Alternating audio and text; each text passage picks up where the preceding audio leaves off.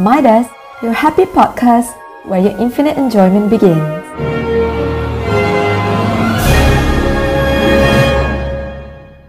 Hey, hey, hey, hey, hey. Gen Z vibe. Hey, Gen Z, Gen Z, it's your man, your man.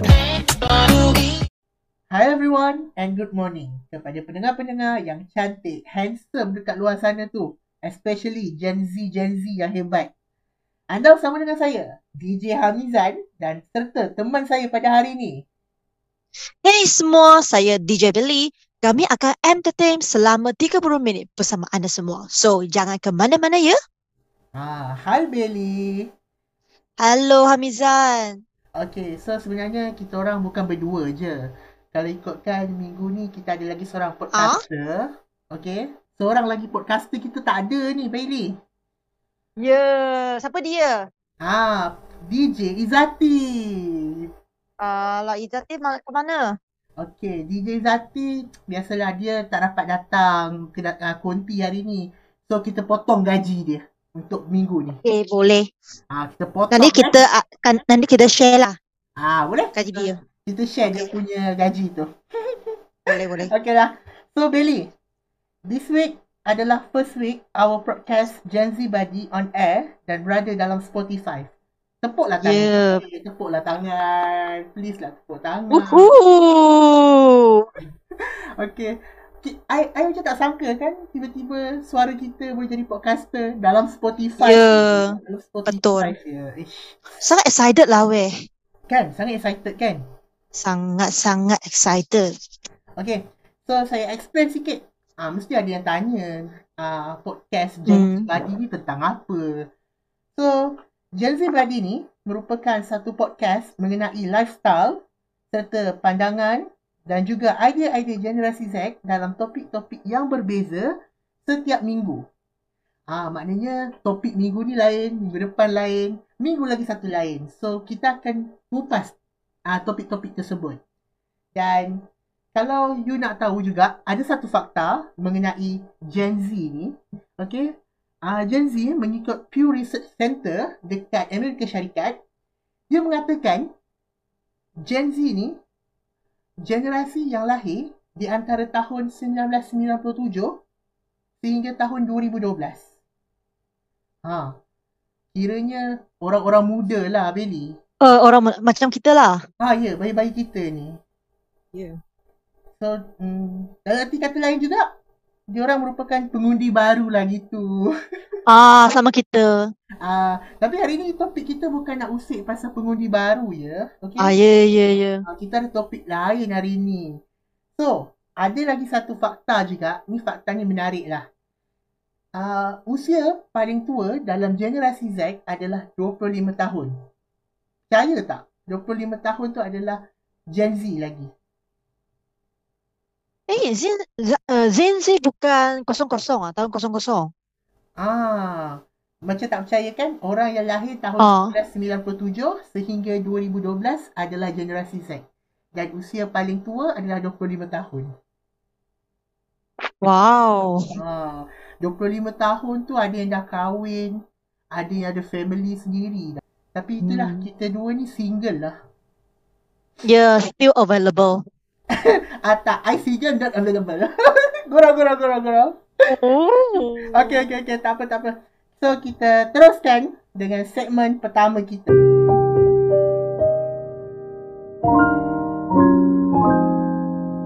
So guys, marilah kita open our podcast minggu ini. So dalam minggu ni kita akan cakap pasal healing. So basically mesti korang tertanya-tanya apa ini? Apa itu healing? Menurut Asosiasi Psikologi Amerika, bahawa healing dikaitkan dengan memulihkan jiwa, perasaan, batin serta fikiran. Oleh kerana itu, muncul istilah self-healing atau juga dikenali sebagai memulihkan diri. Seseorang memerlukan healing saat apabila kepala merasa penuh dengan berbagai fikiran, masalah fokus dan tili tak utus lagi. Tindakan atau upaya yang dilakukan oleh seseorang untuk memulihkan dirinya dipanggil self-healing. So, korang suka kan healing-healing ni? Melayan perasaan sendiri gitu. Betul tak Hamizan? Ya, Baili, betul. kalau you tanya I tentang maksud healing pun, I Hmm. akan cakap benda yang sama macam you cakap tadi. Cuma I pendekkan je lah. Hmm, okay. I, uh, healing ni satu proses di mana kita nakkan ketenangan. Di mana kita nak waktu sendirian seketika sambil melepaskan bebanan yang ada. Maknanya Hmm. bebanan yang kita simpan lah seorang-seorang tu. Kita rasa, okay, I need to healing now. I have to find the place to healing. Uh, bebaskan aura-aura yang tersimpan tu. So, bukan tu je. Katakanlah tengah sedih, putus cinta, kita pergi healing. Of course, perasaan tu akan hilang. Betul tak? Betul-betul. Ha, lagi satu. Kalau kita dapat result exam. Ya, setuju, setuju. Kalau result exam tu cantik, tak perlulah pergi healing. Kalau tak Ya. cantik, of course lah pergi healing. Betul tak? Betul, setuju. Ah, itulah saya nak kongsi sikit lah eh. Ah, ni saya Ah, okey, kongsi okey. lah sebab saya pun antara generasi Z yang selalu healing. Ah, sebab topik kita hari ni cara healing generasi Z. Experience lah. Ah, okay. So, I kongsi sikit lah. I pun Ah, okey. pernah je healing. I pernah je healing. Hmm. Tapi, I healing dengan makanan. Oh, Ah, makanan apa? Yes, bila ada masalah je, serabut ke, saya makan. Bak kata orang, food is friend, friend is food. Uh, food lover lah, right? Yes, food lover. Yes, of course. Tu I. Kalau tak pun, ada lagi satu cara yang I selalu healing. I akan drive seorang-seorang, pusing-pusing tengok bangunan dekat KL. Dekat Bukit Bintang Hmm. macam tu. Oh, Mesti you selalu buat kan? ya, betul. Saya selalu buat. Sebab uh, sebab uh, cara tu boleh melepaskan emosi negatif saya. Yes. Kan? Kalau you tengok banyak itu building, dia punya viewer. So Belly, bagi awak pula, cara awak healing macam mana? Uh, saya rasa uh, cara healing saya sama dengan Hamizan lah. Uh, makan makan makanan, terutamanya sweet food. Uh, uh, Hamizan suka makan dah sweet food. Of course. Macam gula-gula, dessert semua tu. Yes, of course. Memang suka. Hamizan tahu tak? Apabila kita makan sweet food kan, uh, otak kita mungkin akan melepaskan serotonin. Hamizan tahu apa tu serotonin? Tak tahu, serotonin tu apa? Kalau uh, se- serotonin ialah satu elemen akan uh, buat uh, akan buat kita rasa happy lah. Hmm. So dalam itu sweet food dia ada satu elemen dipanggil uh, sebagai serotonin. Faham patutlah kalau lepas makan gula-gula ke aiskrim ke kan, kita Ya. akan rasa tenang. Betul tak? Betul. Lepas tu rasa sangat uh, happiness dan juga comfortable. Of course lah. Kalau makanan manis memanglah comfortable. Yeah. So um, selain makan makanan sweet, saya juga akan mendengar lagu. Ya, yeah, lagu. Lagu yang sangat soft music atau lagu yang hmm, lagu yang K-pop. Oh, K-pop. Ya. I Sebab dia bisa- lah K-pop. Kenapa? I tak pasti kenapa. Tapi I memang tak minat K-pop. Okay, so Aziz minat, Amiza minat uh, lagu apa? I minat lagu yang instrument-instrument play the piano one macam tu. Oh, okay, okay. Like the bedtime music, right? Ah, yes. Hmm. Okay, so jadi eh, Amizan, kita berdua dah kongsikan cara healing kita. So, Pak, macam mana cara healing Zinzi yang lain di luar sana? Ya, betul tu Bailey. Semua tu kita akan ketahui selepas kita kembali. Sebelum itu, kami sajikan anda dengan satu lagu dari Riley Clemens, Healing. Teruskan bersama kami di Radio Midas. Saw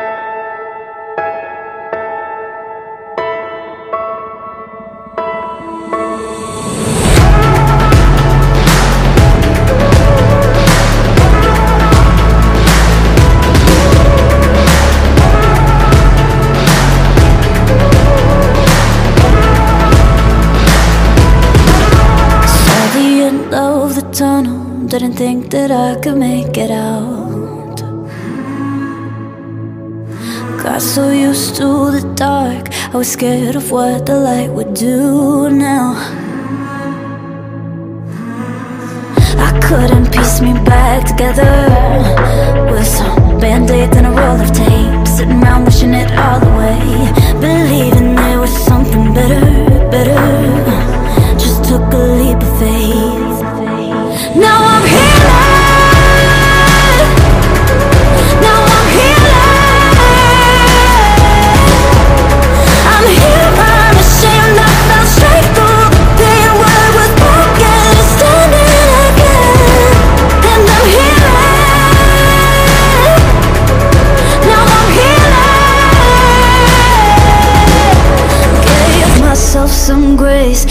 My soul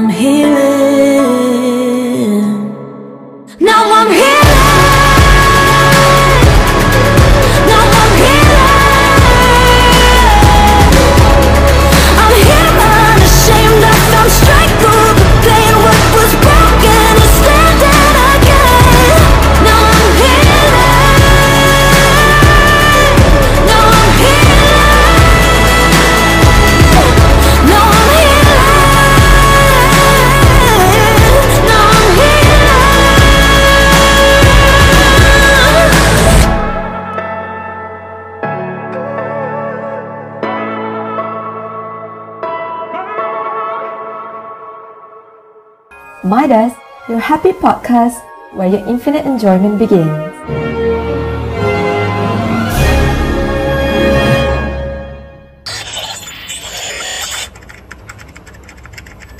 Keyboard Warrior Nama yang cukup gah didengari tapi mungkin hanya gah di alam maya. Laman-laman sosial seperti Facebook, Twitter dan Instagram bagaikan medan untuk keyboard warrior melontarkan kata-kata negatif. Laman sosial yang ada sepatutnya digunakan secara positif untuk berhubung secara global. Memang benar kita mempunyai hak untuk bersuara tapi berpada-padalah. Pesanan hikmat masyarakat ini daripada saya Zati Rosli hanya di Radio Maidas. Hey, hey, hey, hey, hey. Gen Z vibe.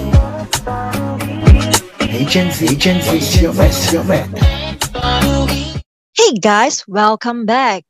Jadi Hamizan, back to our topic. Macam mana Zin Z dekat luar sana diorang healing? Sebab kita tengok sekarang ni, Zin Z ada cara healing mereka sendiri. Hamizan, macam mana awak rasa? Betul ke tak? Bagi saya, diorang ni ada cari healing sendiri. You ingat tak masa I buat Q&A dekat Insta story tu? Ah, ya, ya, dapat reply tak? Yes, dapat. Memang banyak respon. And I memang Okay. suka gila dengan diorang punya respon respon uh, orang kata apa dekat Q&A tu. So, Hmm. I tertarik dengan first uh, respon ni. Okay, dia kata, Okay. beli kopi, minum dengan lagu-lagu BTS. Oh, K-pop. K-pop Yes. fan. Yes, K-pop. I rasa, yelah, setiap orang ada healing masing-masing. Mungkin dia dengar lagu K-pop, uh, lagu BTS tu boleh buat dia rasa healing, betul tak? Betul? Ah, okay. Another respon pula. Ni daripada kawan kita juga. Dia kata, pergi camping dekat pantai, tengok matahari terbenam, sunset. Ada satu ni lah yang dia kata respon dekat sini. Respon ni, I tak tahu kenapa, tapi dia kata, pergi bank. Pergi bank ah, untuk I, robot. I don't know, mungkin cara healing dia pergi bank tu, keluarkan duit and shopping. Oh. Betul tak? Ya, betul-betul. Make sense, Ah. make sense. Make sense kan? So, I anggap dia pergi bank tu, dia keluarkan duit untuk pergi shopping lah. Tapi kan, I I rasa tertarik ya dengan uh, this respondent sebab dia kata beli kerusi camping pergi tengok sunset. Uh, generasi kita ni memang suka tengok sunset tapi tak suka tengok sunrise kan? Ya, ya, ya. Kenapa ya? Tak tahu sebab apa. Sebab bila sunrise, dia akan tarik Hmm. sibuk. Sebab besok tu dia orang kena pergi kelas, kena pergi Oh. Betul kan? Betul, betul. Ah, so logik lah. Maknanya kita bukanlah I nak kata kita kutuk orang tak. Sekarang ni everyone has their own healing way. Masing-masing Yes. cara healing masing-masing. Macam kita dua tadi, kita pun ada cara healing. Mungkin ada yang sama, ada yang berbeza. Betul tak? Ya, betul, betul. Ah, alright. So, I pun Okay. macam tak sangka kan Belly macam-macam cara rupanya kita healing ni. Ya kan, saya pun macam tak percaya. Tapi kan kita dalam healing-healing ni nak tanyalah apa kebaikan healing kepada diri kita. So bagi saya uh, masyarakat zaman sekarang uh, dia sangat um, berdaya ber, uh, berdaya saina. So orang zaman sekarang macam sangat stress, anxiety, lepas tu depressed pun ada banyak orang lah. So rasa healing ni uh, merupakan satu perang yang sangat pas, sangat bagus kepada mereka untuk melepaskan emosi negatif mereka dan juga boleh memberi masa untuk mereka tenang. Lepas tu boleh boleh kembali lagi dia punya macam uh, tempat kerja atau uh, dia punya tempat belajar untuk menghadapi masalah mereka. Kan? Hmm, betul. Eh, awak jangan diam je ah, Ha- Hamizan. betul So, lah. What's your opinion about this?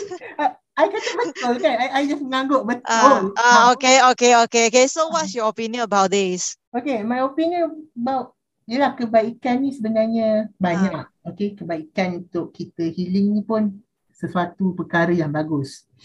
Sebab bila kita terlampau pressure diri kita dengan banyak masalah, kita rasa beban. Kadang-kadang sampai ada yang uh, su- apa bunuh diri tu selalu kita Ya, dengar. ya, ya, ya.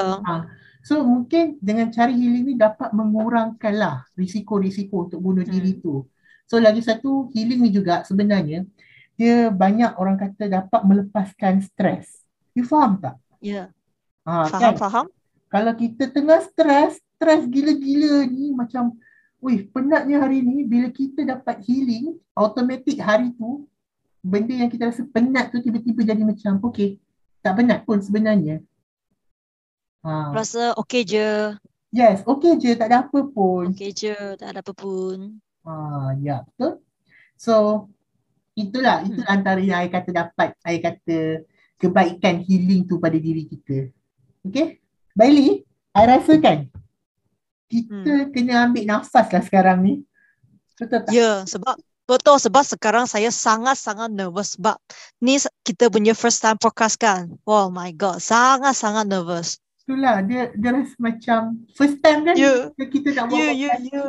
So, apa pun, Kita korang yang dengar, teruskan stay tune dengan kita orang sampai habis, okay? Kita orang akan kembali selepas ini. stay tuned with Radio Midas. Midas, your happy podcast where your infinite enjoyment begins.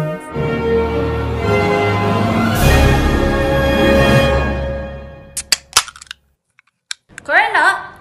Uh, ayah apa tu Syira? Coke? Hmm, tak apalah, kau minum je lah. Hmm, okay. Korang nak?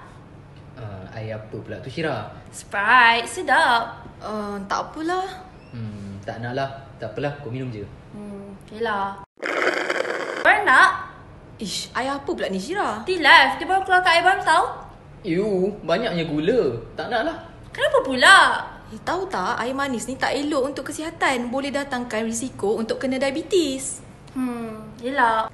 Pesanan khidmat masyarakat ini dibawakan oleh kami, Reminiscency, untuk Radio Midas. Hi guys, we're back now. So Belly, cara healing kita dah dengar. Maksud healing pun kita dah tahu. Macam I cakap tadi lah, walaupun pandangan masing-masing berbeza tentang healing ni, ada yang macam ni, ada yang macam tu, ada yang gitu, ada yang gini. Tapi tujuan dia tetap sama untuk pulih. Betul tak? Untuk Boleh. Ya, boleh. Recover ourselves. yes, untuk rehatkan diri kita ni.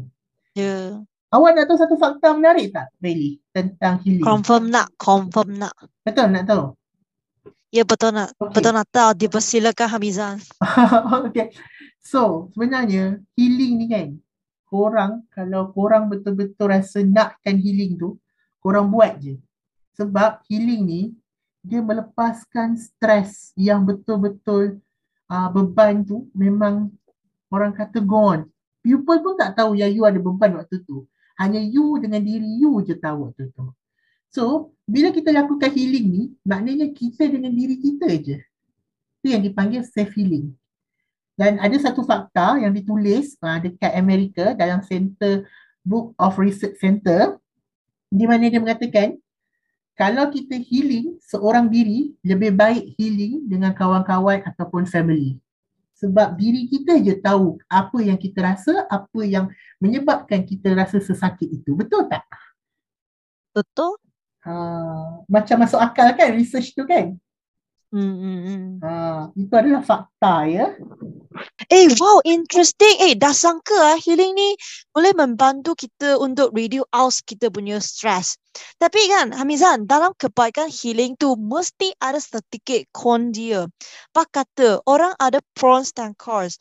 So, jadi mesti ni, uh, Hamizan boleh share sikit tentang keburukan healing ni tak? Okey, kalau ikutkan memang betul setiap yang kita lakukan tu ada kebaikan dan ada keburukan dia. Tapi itulah daripada apa yang I nampak, apa yang I dengarkan. Ah hari tu I ada buat lagi satu Q&A, Q&A eh kalau you perasan sebelah tu pendapat anda tentang healing. Ha, Hmm. so ada yang kata healing ni boleh tapi jangan kerap. Hmm. Sebab apa? Kenapa kita kata jangan kerap?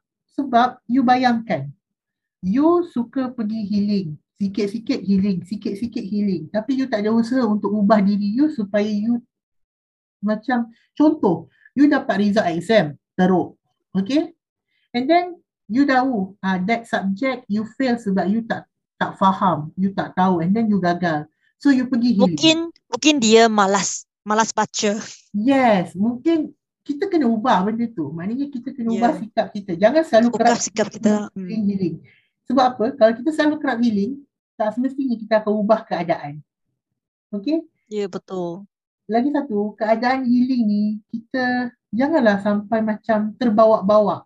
Healing ni boleh sebenarnya, tapi jangan jadikan alasan untuk sesuatu perkara. Contoh, you dah tahu perkara tu you kena buat. Tapi you tak nak buat. And you, you bila you kena tegur, you kena marah, you akan cakap, dah lah, I nak pergi healing. Tapi you, bila orang tegur, maknanya kita tak boleh terima teguran. Sikit-sikit nak healing, sikit-sikit nak healing. Ha, dekat situlah kita kata benda ni buruk sebenarnya sebab healing ni ada masa dia okey, ada masa dia tak okey sebab kalau kerap sangat healing tak ubah apa-apa tak guna juga Bailey.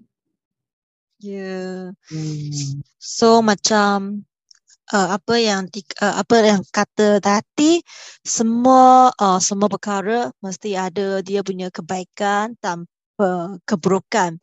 So uh, sebelum ni saya ingat saya ingatlah healing ini dia posi, uh, positif je.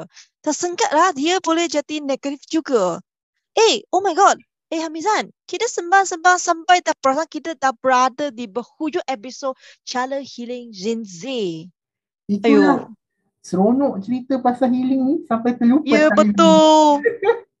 Tak apa. Minggu ni kita healing, kita chill-chill, tenang-tenang je. Next week Okey. topik yang lebih menarik. Ya Ya. betul. Betul. Kita share macam-macam Betul. hari ni kan, Bailey? Yes, betul.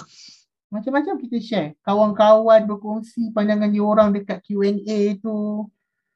Memang I rasa, I ucapkan terima kasih lah yang kalau korang saya pun ucapkan terima kasih. yes, kita ucapkan terima kasih sebab dia orang banyak membantu. Dia orang share juga cara dia healing dengan kita macam mana. Sangat support lah. Mereka sangat support. Yes, sangat supportive, okay?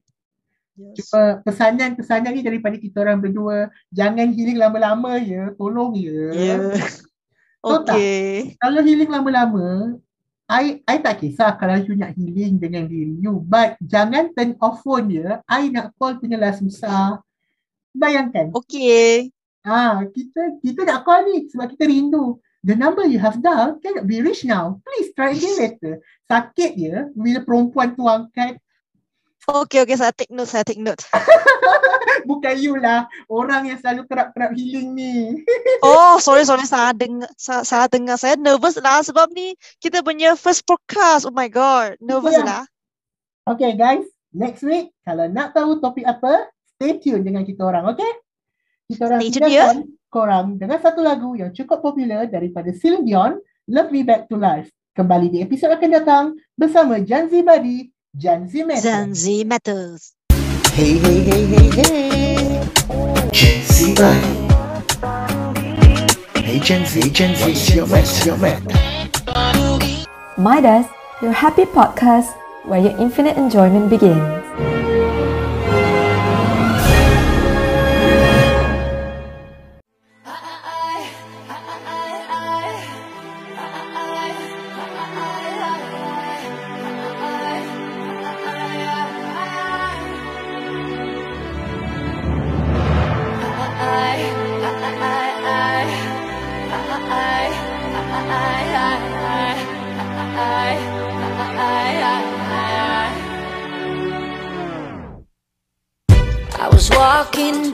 Dead, stuck inside my head.